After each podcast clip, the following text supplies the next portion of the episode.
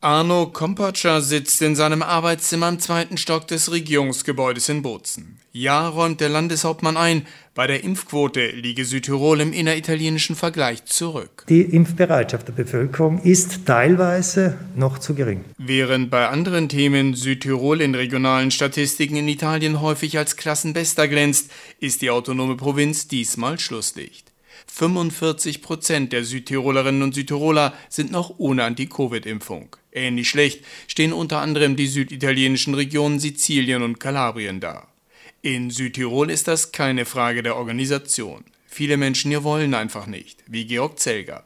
Der Mietwagenchauffeur trinkt einen Cappuccino in einem Café am Rand des Bozner Zentrums und erzählt, warum er die Anti-Covid-Impfkampagne nicht mitmacht. Meine Gesundheit ist mir viel mehr wert, als was irgendwas, irgendjemandem einen Gefallen zu machen und vielleicht sogar die Pharmaindustrie zu fördern oder die politischen Ziele zu bestärken, also mit mir nicht. Die Anti-Covid-Impfskeptiker in Südtirol sind überwiegend deutschsprachig. Die Nähe zu Deutschland und Österreich mit den dortigen Anti-Impfbewegungen macht sich bemerkbar. Landeshauptmann Kompatscher sagt, es ist so, dass die deutschsprachigen Südtirolerinnen und Südtiroler deutschsprachige Medien hauptsächlich konsumieren. Und natürlich ist diese Debatte, die es in Deutschland und in Österreich stärker als in Italien gibt, auch in Südtirol entsprechend präsenter. Und das mag dann auch einen Einfluss haben. Mit dem Ergebnis, dass zu den jüngsten Kundgebungen gegen die Anti-Covid-Beschränkungen im relativ kleinen Bozen so viele Menschen kamen wie in einigen italienischen Großstädten. Rechtsanwältin Renate Holzeisen ist eine der Wortführenden in Südtirol und verteidigt das Nein ihrer Landsleute zu einer Anti-Covid-Impfung. Wir erleben jetzt eine Riesenfeldstudie an der Gesamtbevölkerung.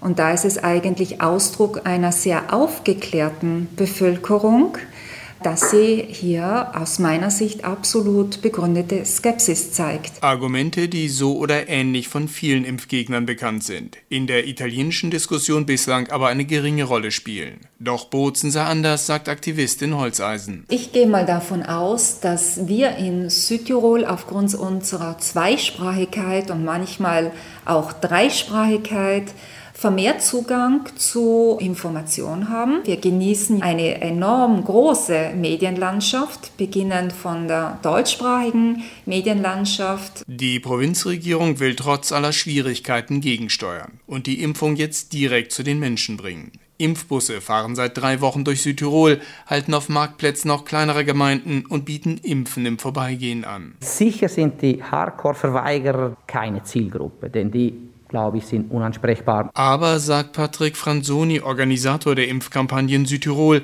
mit dem Bus gelinge es, die Zögerer und die Bequemen zu bekommen.